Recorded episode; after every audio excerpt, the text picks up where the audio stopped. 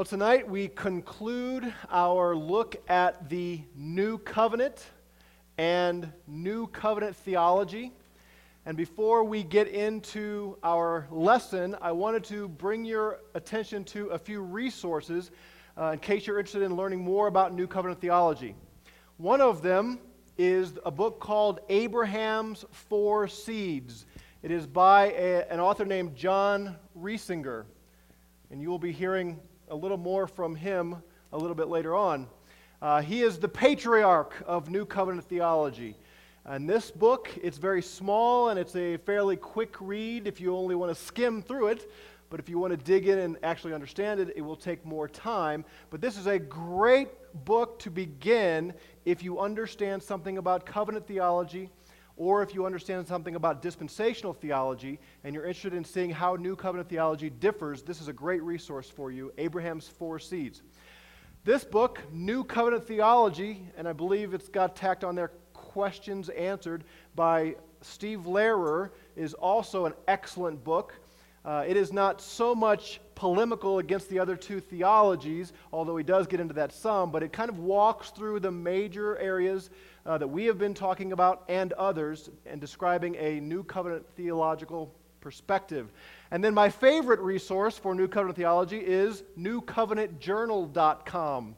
And if you go there, you might see a few faces and uh, authors that you recognize. I highly encourage you to go there and read uh, the articles. It's a fairly new website that's going to continue to update, and the purpose of the uh, website is to proclaim New Covenant theology and the gospel as we understand it, along with some very practical uh, helps as how to live out New Covenant theology and the gospel in our lives. So, those are some resources for you, and I encourage you to uh, take advantage of them and learn about this system because, as is clear by now, uh, I'm persuaded this is the best and most accurate way to study the Bible, to understand the Bible, and to look at how the Bible fits together. So, those are some resources for you.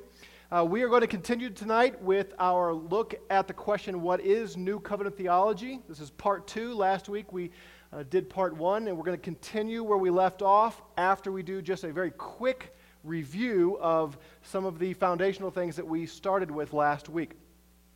So, what is New Covenant theology?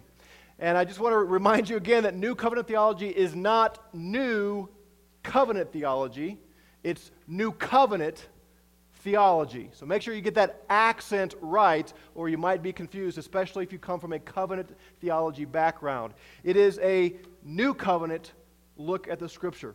It's basically a systematic understanding of the purpose of Scripture, an explanation of its primary theme, a way of describing how the Bible itself puts together its various parts. It is an attempt to answer the question what is the message of the Bible? How do we make sense of its characters, its narratives, its commands? What is the o- overarching motif of the Scripture? New Covenant theology attempts to answer that question. It is what theologians call a hermeneutic, that is, a, a science of interpretation or a set of principles for understanding how to interpret the Bible. So that's what New Covenant theology is. We look at it, or are looking at it, in distinction and contrast to covenant theology and dispensational theology. Those are the other two hermeneutical approaches or uh, interpretive approaches out there. And as we've talked about many times, you may not be familiar with those terms, or maybe you weren't familiar with those terms before this class, but I assure you you cut your theological teeth in a church that teaches one of those two systems, even if you didn't know it. And so you've probably learned about what you believe or have believed as we've gone through this. And I'm going to, I have been trying to persuade you that new covenant theology is even better than the other two as far as interpreting the scripture. But the way we're going to look at this as we continue tonight is look at new covenant theology in contrast to those two other systems. So, a quick review of covenant theology in very simplistic terms. Covenant theology, as the name suggests, basically says the message of the Bible is how God deals with man through covenants. And if you recall, they say that there are two covenants that God made with man in the garden. The first was with Adam called the covenant of works, where God said, If you obey me, you will have eternal life after a probationary period. If you disobey, you will have death. And of course, Adam disobeyed. So that brought curse upon Adam and all of his offspring. But God was pleased not to condemn Adam there, but to actually be gracious with him. And he enacted the second covenant, the covenant of grace. And the rest of Scripture is the unfolding of this one covenant of grace. So when we read about the covenants with uh, Noah, Abraham, Moses, David, and then finally with Christ, those are not distinct covenants ultimately. Those are different administrations of this one covenant of grace that God made with Adam. Those are the covenants of the Bible according to covenant theology. Dispensational theology says the basic message of the Bible would be summarized in the fact that God is dealing with man through various dispensations. He dealt with Adam in one way until Adam fell. Then he dealt with him in another way. And then he dealt with man in Noah's time in a certain way. And then another dispensation came with Abraham and down the line until we get to the church, the dispensation of grace. And there will yet be a future dispensation uh, that comes later on. Um, so that's a very quick overview of those two groups. New covenant theology simply says the message, the theme, the purpose of the scripture is Jesus Christ. What's the, the, Bible about? It is about Jesus Christ. We would agree that covenants are crucial in the scripture. We would also agree that God has worked in different dispensations in the Bible, but we would say that neither of those capture the real heart of the message of the scripture. It is about Jesus Christ. The Old Testament looked forward to Christ. Everything was like a giant arrow pointing to Jesus Christ. And since Christ has come, everything that came before has been fulfilled, and we are now living in Christ as believers in this new covenant. So that is the driving message of the scripture as new covenant theology would see it. Let's pick up then with some of the areas of disagreement between new covenant theology and the other two groups. And we left off before we got to the issue of baptism and what covenant theologians believe about baptism versus what new covenant theologians believe about baptism. And here we will see how the theological assumptions of the two groups impact their understanding of baptism. Here is uh, quickly covenant theology's view of baptism. It starts like this Circumcision was the sign of the old administration of the covenant of grace.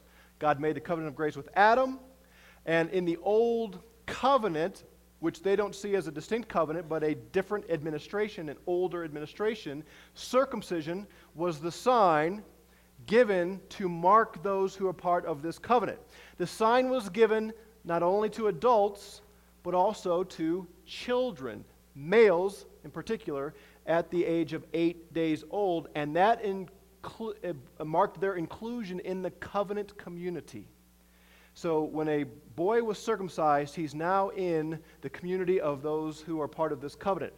Uh, baptism is the sign of the new administration of the covenant of grace. So circumcision was the old administration sign, baptism is the new administration sign. And here's what the Westminster Confession of Faith says regarding baptism.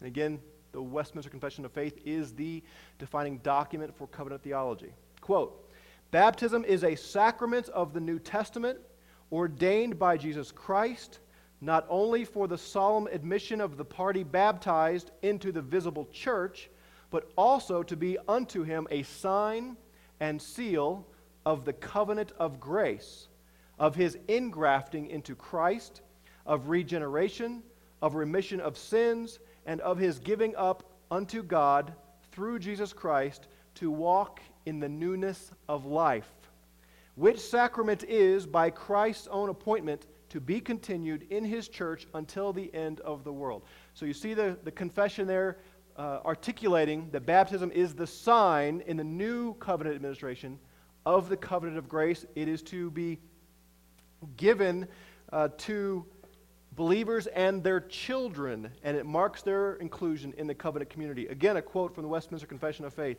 Not only those that do actually profess faith in and obedience unto Christ, but also the infants of one or both believing parents are to be baptized. And the logic is that since the old covenant sign of circumcision was given to kids, to infants, the new covenant administration should also give the sign to infants. So if it was true for the old, it is also true for the new. Now, in the paragraph I read earlier, I want you to notice it says that this is the sign and seal of the covenant of being ingrafted into Christ and regeneration and remission of sins. Most covenant theologians do not actually give baptism uh, regenerating power. They would not say that baptism actually brings regeneration and the new birth, but it signifies, it is a sign of it, that if the child grows up and has faith, he will experience the remission of sins and so forth. However, there are some covenant theologians that do speak in terms that sound an awful lot like baptism actually bringing the new birth. So you just need to keep that in your mind as you uh, study covenant theology. The giving of the covenant sign of baptism to infants flows necessarily from the fact that the new covenant is essentially the same as the old covenant. That's where the, the- theological presupposition of the one covenant of grace bears fruit in their practice. It is essentially the same, and since the sign was given to infants under the older administration, it is assumed that this practice should continue under the newer administration. This explains, in their view, the lack of mention of infant baptism in the scripture.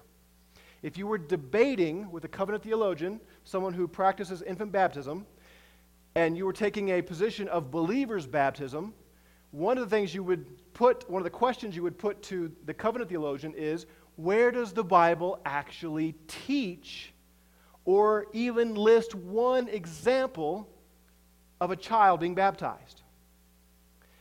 And sometimes they will argue from the household passages. You know, the places where uh, Cornelius and his whole household, or the Philippian jailer and his whole household were baptized, and they would argue that in that household there were infants. Now, I hope you all know the proper response to that. It's very simple. No one in any of those households were beneath the age of 16 years old. None of them. And so you put that to your covenant theology friend, and he says, Prove it. Where does the Bible say that? And you say, In the same place it says that there were infants in the household. but they will argue that the household must have included infants.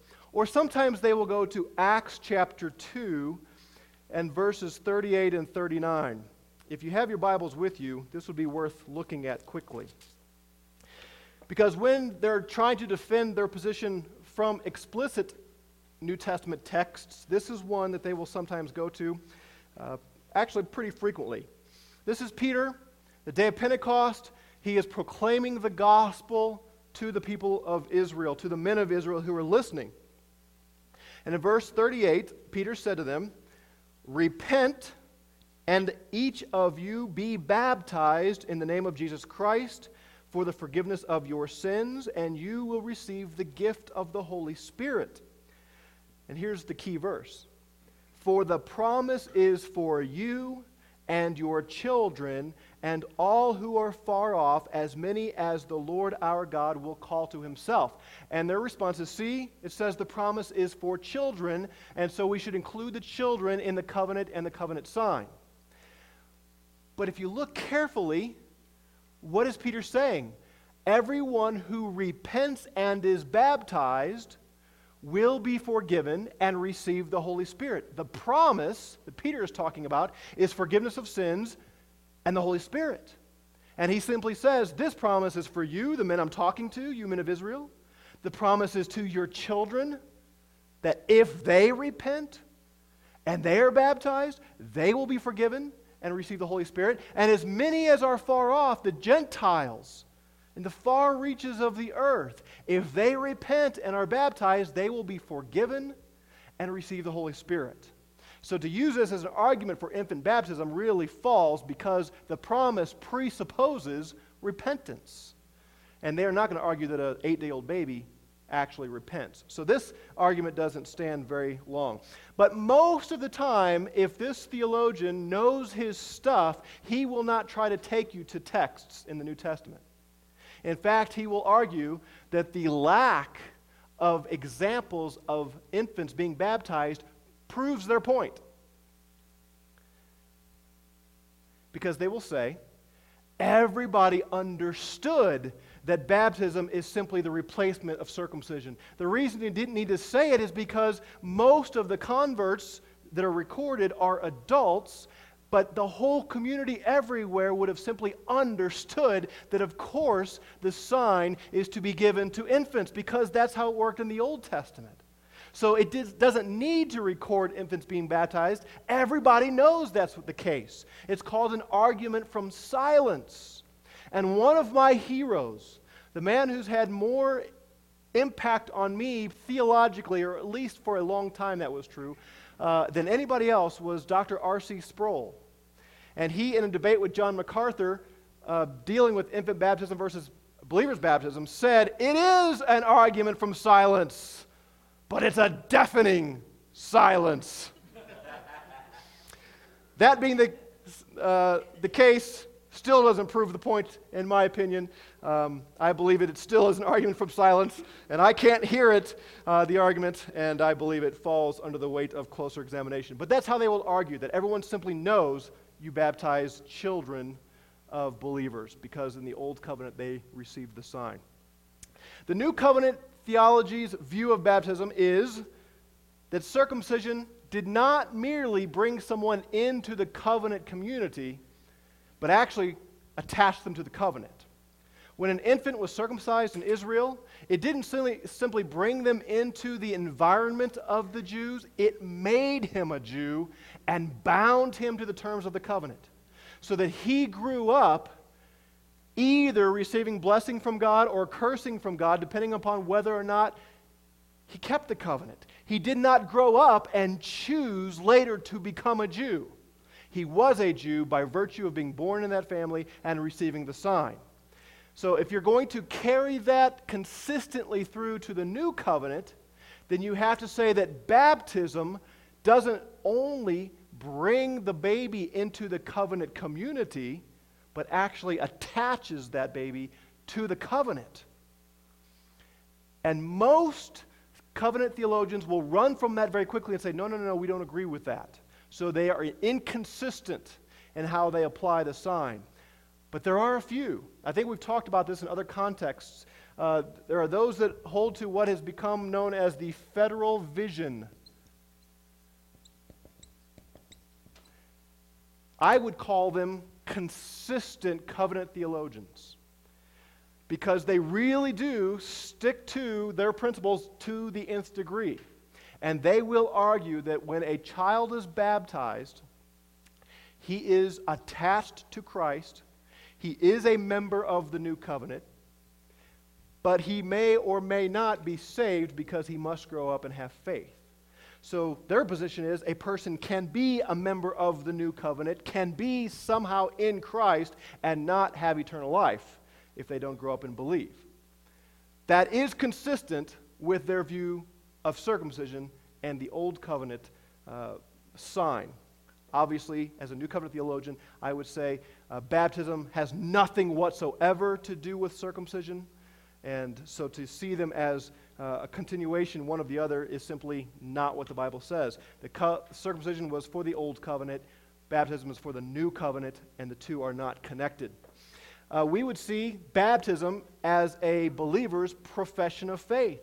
As Peter calls it, it's the appeal to God for a good conscience. It's admitting, I am a sinner, I am a wicked man, I need to be washed. And baptism is the outward calling out to the Lord and saying, Please forgive me, please wash me clean. That's the way Paul described it in Acts 22, verse 16.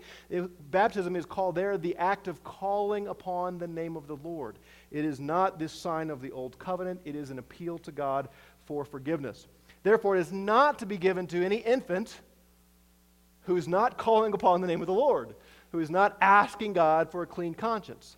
And we would not suppose that a week old baby has the ability to comprehend that he is a sinner and understand the content of the gospel and call out to God for forgiveness. It may be true, but there's no way we can know about that.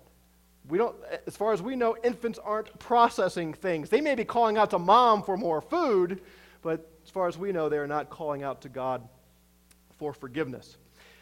The doctrine, uh, the, the infant baptism in covenant theology stands or falls with the doctrine of the covenant of grace. If the covenant of grace falls, and therefore the continuity between circumcision and baptism falls, then infant baptism falls with it. And since we reject the idea of a covenant of grace, we also then reject the idea of infant baptism and again believe it's for those who profess faith in Christ to call out to God for forgiveness. Questions on this? Yeah, what's the dispensational theology? Is there anything? Yeah, the dispensational view would mostly agree with New Covenant theology. Yeah. Most dispensationalists are Baptist in their practice of baptism and their view of the church as far as those kind of things. So, yeah, uh, New Covenant theology and dispensationalism would be pretty much on the same team on this issue. Good question. Do you understand now why Presbyterians say baptize their babies? Could you articulate that to somebody if you needed to? Really, what you need to remember is this they see one covenant of grace through the entire Bible. So the old covenant and new covenant are really just that same covenant. So if the sign's given to infants under the old, it should be given to infants under the new. That's, that's really as far as you need to go to really gra- to get a, at least a, a, a surface level understanding of why. Another question? I know that uh, infant dedication is um, something that you know many parents want to do. Mhm. Uh, how does that uh, compare to uh, baptism? Yeah, that's a good question. Um, my uh, covenant theology friends like to call our infant, ba- um, infant dedications uh, dry baptisms. Uh, obviously, baby dedications has absolutely no scriptural precedent. It's not commanded, it's not practiced, there are no examples. It is simply something that the church has developed. Uh, now, I don't know the history of it. In some cases, it may be because we don't baptize babies. They want to do something, and so they created this. In other cases, the way I look at it, when someone, when a family comes to me and says, "Would you de- dedicate my child?" I say to them, "Yes, but I'm really going to dedicate you. I'm really going to call you before the body and remind you it's your responsibility to raise this child up in the fear and admonition of the Lord, and call the community, the church, to support you in this and come alongside you." Um, there's nothing special that happens for the baby. Uh, certainly, we can pray for the baby. We can ask the Lord to, you know, draw this child to yourself and grant faith and all that, um, which is all very good to do. But there's nothing magical or special about that that at that age that can't be done when they're five and ten and sixteen and, and on up. So that that is a a uh, a church tradition that has arisen somewhere along the line, but has absolutely no biblical precedent. Yeah, good question. And frankly, if anyone's wanting to dedicate their child simply because those other guys baptize their babies, don't do it. That's not the right reason to do it. Any, anyone else?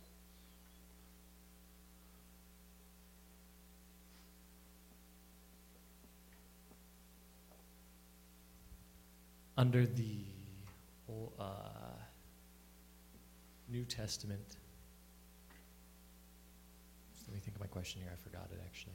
Uh, New Covenant theology view sign of the new covenant. Would we uh, ascribe to that being the Lord's Supper? That's a very good question. What is the sign of the new covenant? Is it baptism? Is the Lord's Supper? Again, we have the challenge the Bible does not actually tell us this is the sign of the new covenant.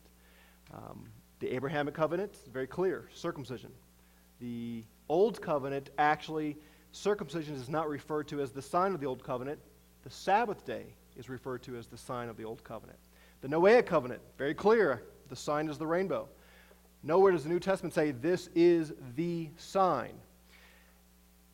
I think it could be argued, Lord's Supper, could be argued baptism, could be argued spiritual circumcision.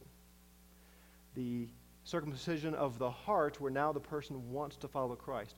Um, but I would be careful not to, to put too much theological weight on any of those uh, as you know, real um, uh, to, to debate someone, because we don't have the New Testament statement to, to fall back on. The Lord's Supper and baptism are commanded, required of us, but neither of them are called the sign. Good question.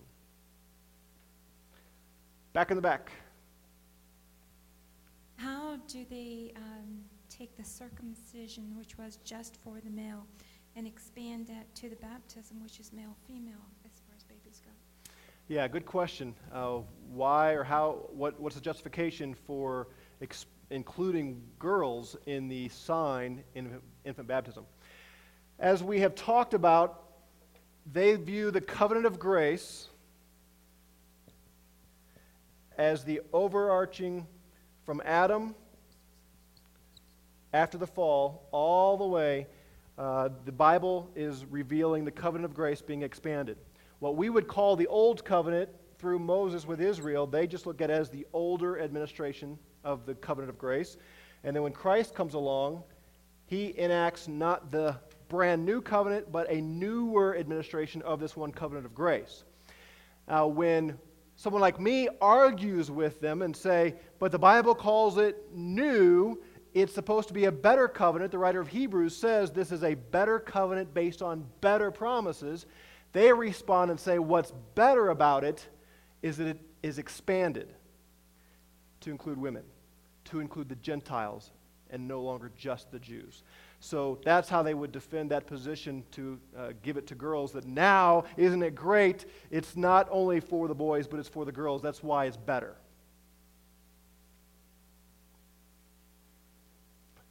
Any others? All right. All right, so let's move on to another area of disagreement between New Covenant theology and the other two systems. And this has to do with Israel and the church. Quickly, here is covenant theology's view of Israel and the church. R. Scott Clark, who is uh, the professor of church history and historical theology at Westminster Seminary in California, says this The church has always been the Israel of God, and the Israel of God has always been the church. Reformed covenant theology distinguishes the Old and New covenants. It recognizes that the church was temporarily administered through a typological national people, but the church has existed since Adam, Noah, Abraham, and it existed under Moses, David, and it exists under Christ. So, in, in their view, Israel is the church, and the church is Israel. They are two terms for the same thing. The Israel of God equals the church. All genuine believers of the Old Testament and the Old Covenant are rightly called the church and all genuine believers in the New Testament and New Covenant are rightly called the Israel of God. They would divide the church into two categories the visible church and the invisible church.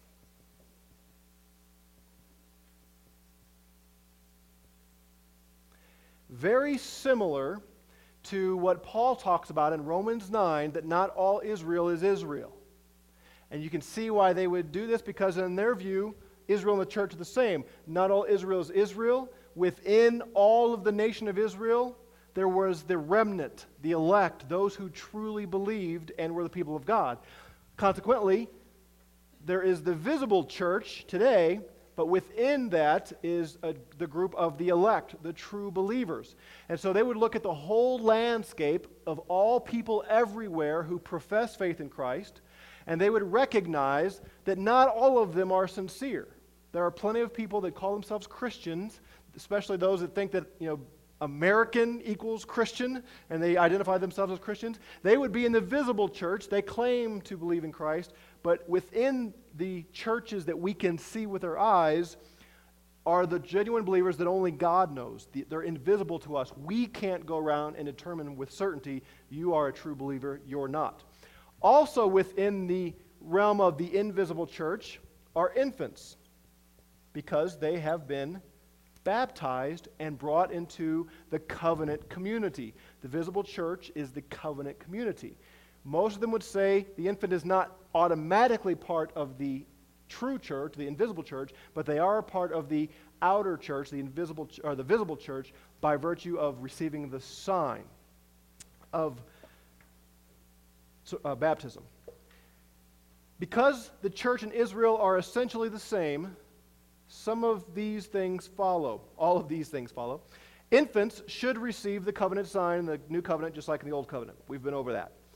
They would also argue that the work of the Holy Spirit is expanded but not unique in the new covenant. In other words, what we experience in the new covenant, the Holy Spirit indwelling us, helping us overcome sin, and so on, those things were all true in the old covenant.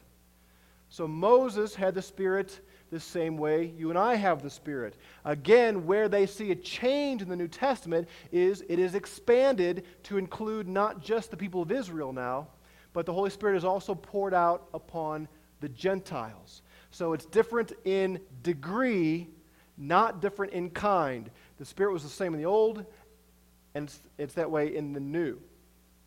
Because Israel is the church, church is Israel. What was true for what is true for the church must have been true for Israel, just maybe in a lesser degree.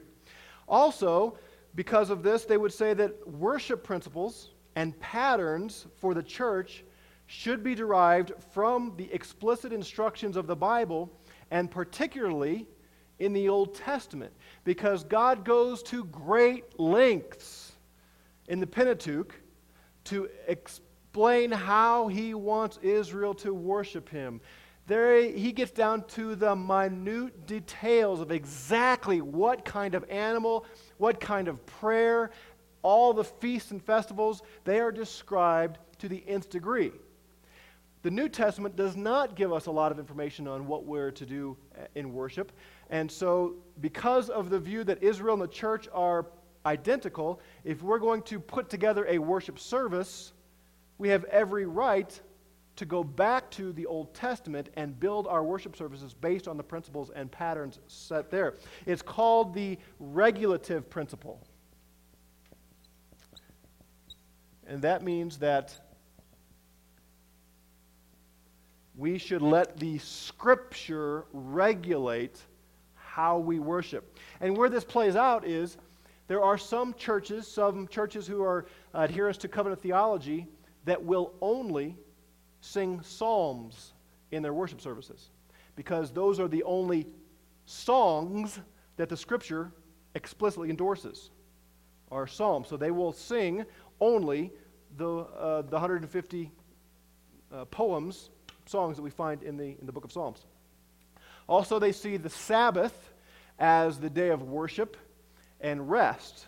And so they would uh, frown upon anyone working at their job on Sunday and they would encourage worship because, in their view, that's what the Sabbath was primarily for the Jews. It's just now been transferred to the Lord's day. Since the advent of Christ, moving on now, since the advent of Christ, ethnic Israel is no longer God's chosen people. The blessings and promises of the Old Testament will be fulfilled in Christ and his people, the church. However, there are some that expect a large conversion of Jews to Christ especially based on Romans 11, they would see a future uh, inflow into the body of Christ from the Jews, but they wouldn't see any future for ethnic Israel. That's covenant theology's view of the church in Israel.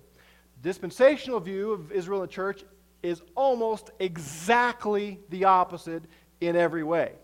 They see ethnic Israel as eternally God's people. God made a covenant with Israel, and that covenant will persist into eternity. The church does not replace nor fulfill the blessings and promises to Israel. If God said this is going to uh, come for ethnic political Israel, it is going to come for ethnic political Israel. If it hasn't been fulfilled yet, it will be fulfilled in the future. Uh, God keeps his promises. Classical dispensationalism holds that the church is a heavenly people and Israel is an earthly people. I believe we talked about that before. In original dispensationalism, they would say, see that the church spends forever and ever, amen, in heaven, while Israel has a kingdom here on earth forever and ever, amen. The uh, progressive dispensationalists have pretty much abandoned that idea uh, in our day. So, because of this distinction of heavenly people and earthly people, the church shouldn't be involved in social political issues because that concerns earthly things. We're a heavenly group, so we should only focus on heavenly issues. The Holy Spirit established the church as a unique people of God on the day of Pentecost. This was a new and unpredicted event, according to dispensationalism. Jesus will return and rapture the church. This will be followed by a seven year period called the Great Tribulation. And then the earthly, literal thousand year millennial period will begin. Israel will, re- will receive at that point all of the unfulfilled promises in the Old Testament, such as world dominion, David reigning on the throne again in Jerusalem, a child holding a viper and not being harmed, or the lion lying down with the lamb. Those are all literal promises that have not yet been fulfilled according to the dispensational view. Baptism, they would argue, is unique to the church and unrelated to the Old Covenant. So, as we've already said, they would be pretty much where New Covenant theology is on that. New Covenant theology's view of the church in Israel. They're both right, and they're both wrong, is where we would come down. I want to give you some quotes from John Reisinger from Abraham's Four Seeds. He articulates this quite well. Think of this statement the nation of Israel was not the body of Christ, even though the body of Christ is indeed the true Israel of God. Let me say that again. The nation of Israel was not the body of Christ, even though the body of Christ is indeed the true Israel of God. Covenant theology can't accept the first part of that Dispensationalism cannot accept the second part. So let me write this up here and see if that will help us understand where the two other views disagree and where New Covenant theology falls. The nation of Israel is not equal to body of Christ.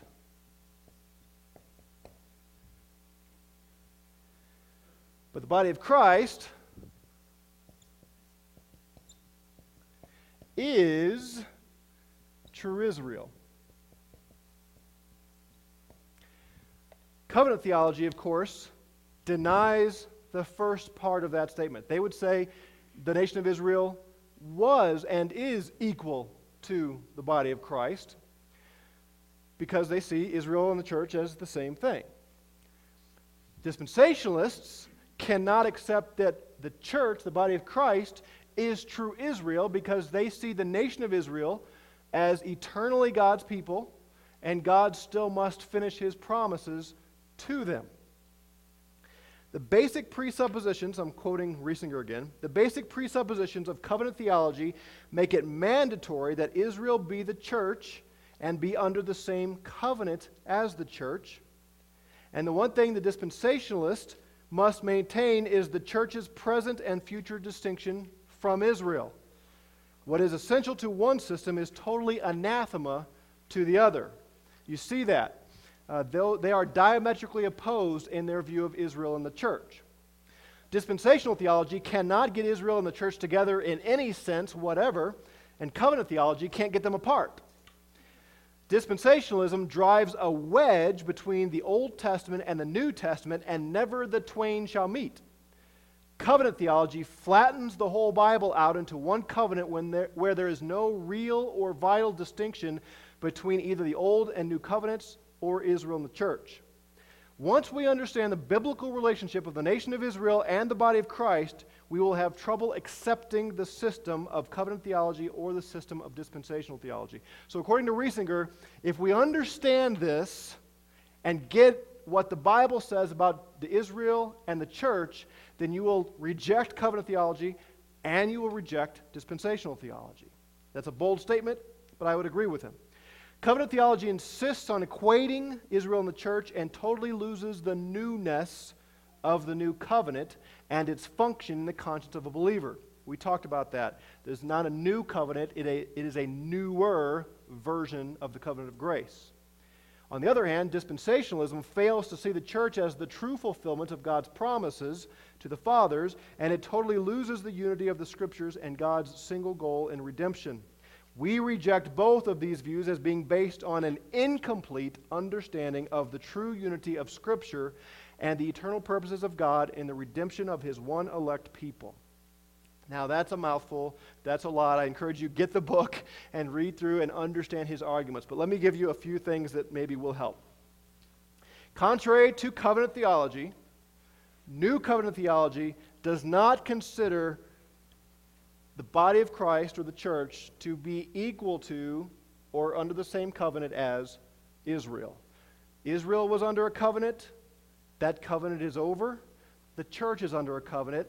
That is a different covenant than the covenant God made with Israel. On the other hand, contrary to dispensational theology, we believe that the church is the ultimate expression of what God was doing with Israel. So that he's no longer in covenant with ethnic Israel, and there's not a future plan for them to dominate the world in a millennial period. So we would reject that. Now, it's important for me to make this qualification. New covenant theology is not replacement theology. This is the favorite axe to beat over the head of new covenant theologians by uh, dispensationalists. Because this term is loaded with negative implications from a dispensationalist perspective. They would, what they mean by that is, are you suggesting that God had a plan, but then he replaced that plan for Israel with the church? He gave up on Israel and just replaced them with somebody else. Now, from a certain perspective, I would say sure, but I wouldn't bring all of the baggage into that statement that they probably mean when they say that. Actually, it's not that we see the church as replacing Israel, but again, as fulfilling, as the final expression of everything God started out to do in Israel. It was all going to Christ, it was all going to the new covenant from the very beginning. The old covenant, as we have seen, had a purpose. It had a very specific and clearly articulated purpose in God's plan. The old covenant with Israel did that. It completed its purpose, and it was like, again, a huge arrow pointing to Christ. So God did not change his mind. He didn't get fed up with Israel and say, I can't take these guys anymore. You know, I gave them the law and they just can't keep it and they can't keep it and they can't keep it. What am I going to do? All right, I'm just going to be gracious and, and do a new thing and replace Israel with a bunch of Gentiles and just say, I forgive you. That's not what we believe. That's not what the Bible teaches. The Bible says God had a covenant with Israel, but it was all, always to get to Christ. Everything is about the Lord Jesus Christ. And so we're not arguing at all that God has replaced Israel with the church, but that he has fulfilled his plan to get to Christ and the new covenant. So if you adopt new covenant theology, which I hope you will with great exuberance, and someone comes and says, Oh, you're one of those replacement theologians, you pound your hand on the desk and say, No, no, no, I'm not. Here's a DVD for you to watch. New covenant theology believes the church was built on the foundation of the apostles and the prophets, Ephesians chapter 2. Therefore, it could not have begun with Adam. The church did not start with Adam or Abraham or Moses, it started with Christ. And as Paul says, it's built upon the foundation of the apostles and prophets, with Christ being the chief cornerstone. So, if we're going to build a building with Jesus as the chief cornerstone and the rest of the foundation being the apostles, you can't go back and get Adam. Because the foundation wasn't laid for this building until thousands of years after Adam. So, we would disagree with covenant theology at this point that the church and Israel are the same. The church began with the new covenant. New Covenant theology agrees with dispensational theology that the outpouring of the Holy Spirit was a unique and unprecedented event, and that the church enjoys the indwelling of the Holy, of the Holy Spirit in a way that Old Testament saints did not. This is, as we have already studied, one of the great blessings promised to Abraham, promised to Old Covenant saints, but not fulfilled until the New Covenant, that God would pour out His Holy Spirit and that Spirit would indwell all of his people. That was not fulfilled until the day of Pentecost. That is not something the Old Covenant saints participated in. Certainly, the, the Spirit was involved in the Old Testament, and no Old Testament saint who believed believed apart from the work of the Holy Spirit. But the Scripture says plainly that the Holy Spirit did not indwell someone permanently under the Old Covenant. In fact, King Saul, the Spirit filled him he did works, but then he disobeyed God, and God rejected him, and the Spirit, we're told, left Saul. And if you remember, David in Psalm 51 is very concerned that the same thing will happen to him. After his sin with Bathsheba, he cries out, Take not thy Holy Spirit from me. Because he knows in the Old Covenant that was possible. Under the New Covenant, once he fills you, he's there for all eternity. That is one of the blessings of the new covenant that was not true of the old covenant. New covenant theology disagrees with covenant theology that the church should model its worship after the practices of Israel. Old covenant worship served the old covenant purpose to reveal sin, to pronounce condemnation. There were the sacrifices, of course, but they were a constant reminder to the people you have sinned and broken the covenant. New covenant worship is to offer a sacrifice of praise and thanksgiving because we have been forgiven. We do not come together on Sunday morning to go around saying, sinner, sinner, sinner, sinner, sinner, sinner, sinner, sinner. Now, we do that some because we need to be humbled and reminded of the gospel and, and be challenged to, uh, to grow in righteousness. But our primary, primary purpose for coming together is to sing praise, to give glory to God, to be edified by His word as those who have been completely and eternally forgiven. Very different purposes, and we look to the new covenant scriptures for our worship principles, not the old covenant scriptures. New covenant theology regards Israel to have uh, been types and shadows, and the church to be their fulfillment. Therefore, they are related, but they're not the same. That is, Israel and the church are related, but they're not the same. And now that the fulfillment has come, the types and shadows have been swallowed up and transformed. There were Old Testament sacrifices, the lambs. But now that Christ has come, the lamb has been sacrificed. It's not that Christ simply replaced the lambs, the animals. He fulfilled what they were pointing to all the time. And now that He has come, we don't go back and do the Old Testament sacrifices. And we would argue that's true across the board. Everything in Israel was to get to Christ, and now that He's here, we look to Christ, not to the Old Testament means of worship. They were shadows, they pointed, but now they're done. New Covenant theology believes that the God, uh, sorry, that God the Bible reveals only one plan of redemption. Let me say that again.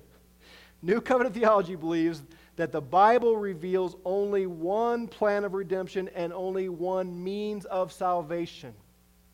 That's important to understand. In our distinction and indeed our separation of the Old Covenant and the New Covenant, we are in no way suggesting that saints in the old covenant were saved any way differently than you and I are saved. The Bible reveals that it is clear anyone who's saved is saved by grace through faith. The old covenant had a different purpose. There are two distinct covenants, but the plan of salvation is the same from the very beginning. That's where we would say that's what does start with Adam the plan of redemption.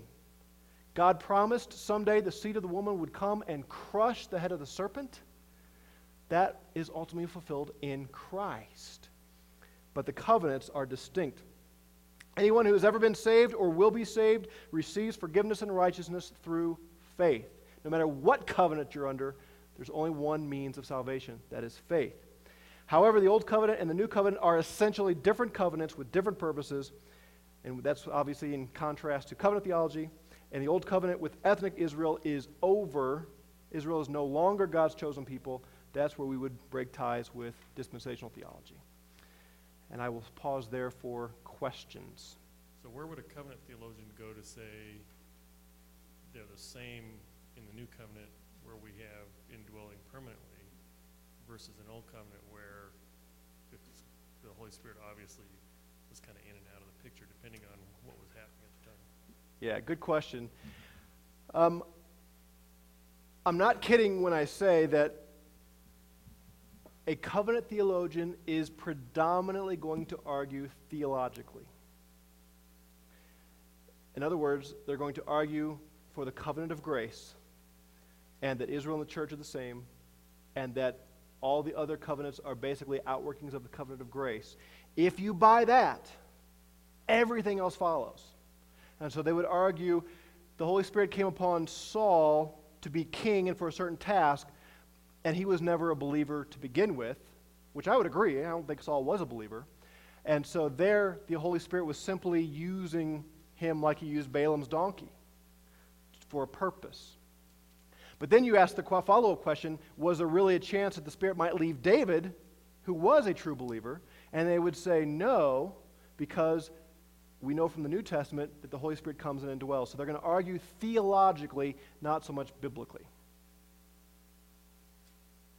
Again, with a covenant theologian, if you buy the covenant of grace, everything else they believe falls in line.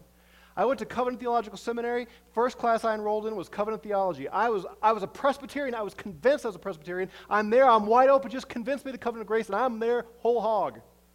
And I sat there class after class after class after class, and everything was great. And I'm, you know, I'm a logical guy. I'm following with this flows, this follows, this is exactly right. This deduction, it's irrefutable if you buy the first premise. I finally raised my hand and said, Dr. Duriani, where does the Bible actually teach the covenant of grace? Just pause. Come on, you're kidding me, right? Tell me you got a verse somewhere. It, it, it's, it's not there. But if you buy that, everything else follows. Anyone else?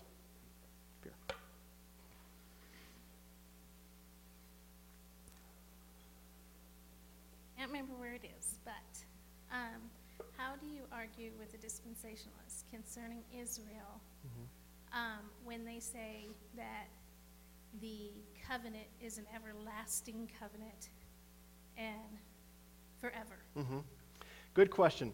All through the Old Testament, olam is the Hebrew word, and it is translated forever or eternal. And it's all over the place. Uh, I would take them to something like the Levitical priesthood, which is also said to be forever. And God says, Aaron and his sons will be priests before me forever, using that word. And we know from the New Testament that forever there can't mean never ending because they are done away with. The Hebrew, the book of Hebrews is almost entirely written to say the old stuff has passed away. The Levitical priesthood gives way to the Melchizedekian priesthood, which is Christ. Jesus doesn't even qualify to be a priest because he's not from the tribe of Levi, he's from the tribe of Judah. So I would go back and say if you're going to be consistent, then there has to be a renewal of the Levitical and Aaronic priesthood. And some of them, the classical guys, would agree with that.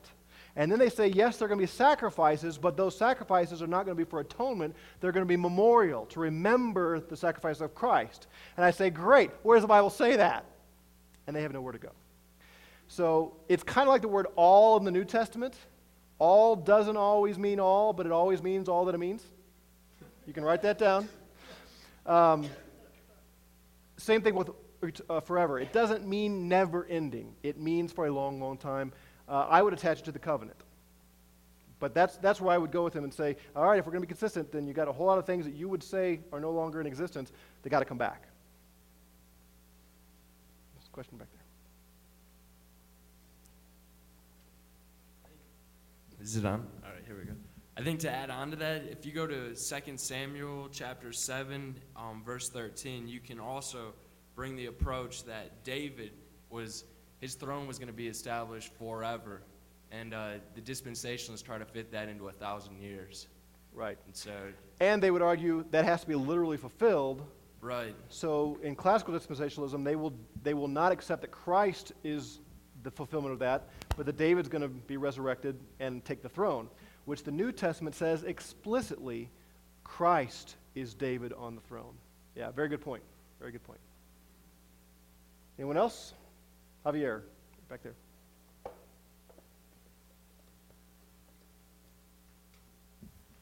How do those, excuse me, how do those who um, hold to the idea that all of God's promises to Israel will be fulfilled deal with the way all of those promises are presented, which is with if you obey, if you observe?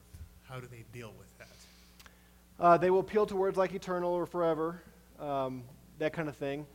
They will appeal to the character of God, that He is gracious and merciful, and that in many of the prophets, there's always a remnant that is preserved, and that God will always preserve a remnant. So He will bring about a, uh, a, group of Israelites who are devoted to Him. Many of the Old Testament prophets do talk in that language, that there will come a day when I will give them a, a, love for me again. I will wipe them clean. In fact, some of the classical dispensationalists argued that the new covenant is not even one we're in, that there is a new covenant when physical ethnic Israel will have circumcised hearts and they will love God, and then he will be able, they will keep the if part in the new covenant. Again, most of them, the progressives have backed off of that, but there are still some that hold that, that say, we're not in the new covenant, it's still future just for Israel. So when God circumcises their heart, they keep the terms of the covenant, then they will receive the blessings. And of course, we would respond and say, Are you suggesting they're going to keep the covenant perfectly? I don't know how they would respond to that, but that's, how I, that's a question I would ask. Very good. Great questions. Well, our time is drawing nigh, so let me just wrap this up with a few statements. We need to understand just how vital our presuppositions are as we come to the Scripture. Every one of us reads every text of Scripture with presuppositions. You can't get away from it. You come to a text with a certain body of knowledge, and that impacts what you read in the passage. We need to be always careful that we can tie our presuppositions back to the Scripture itself.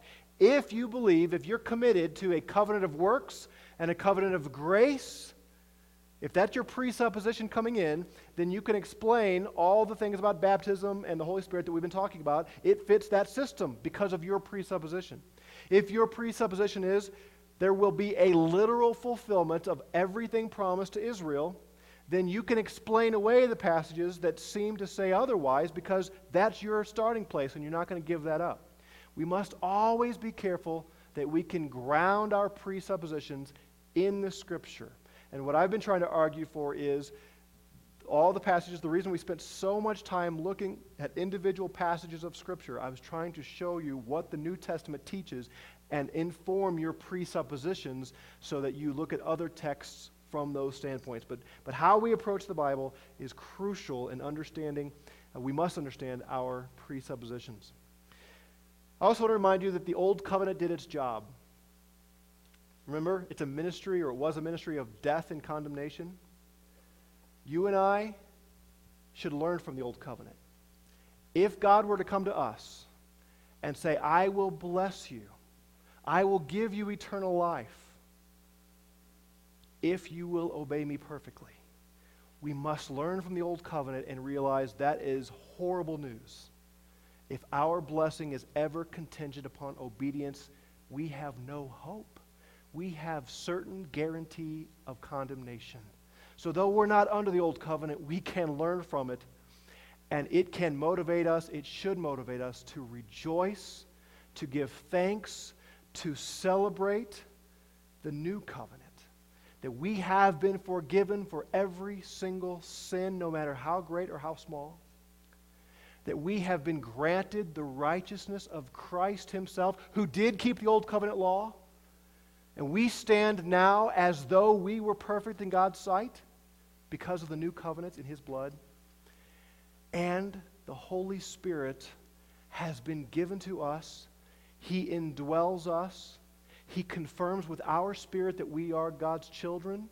He leads us in the paths of righteousness. He reveals to us our pride and selfishness and other sins and helps us overcome them. And He produces in us love and joy and peace and patience and kindness and goodness and self control.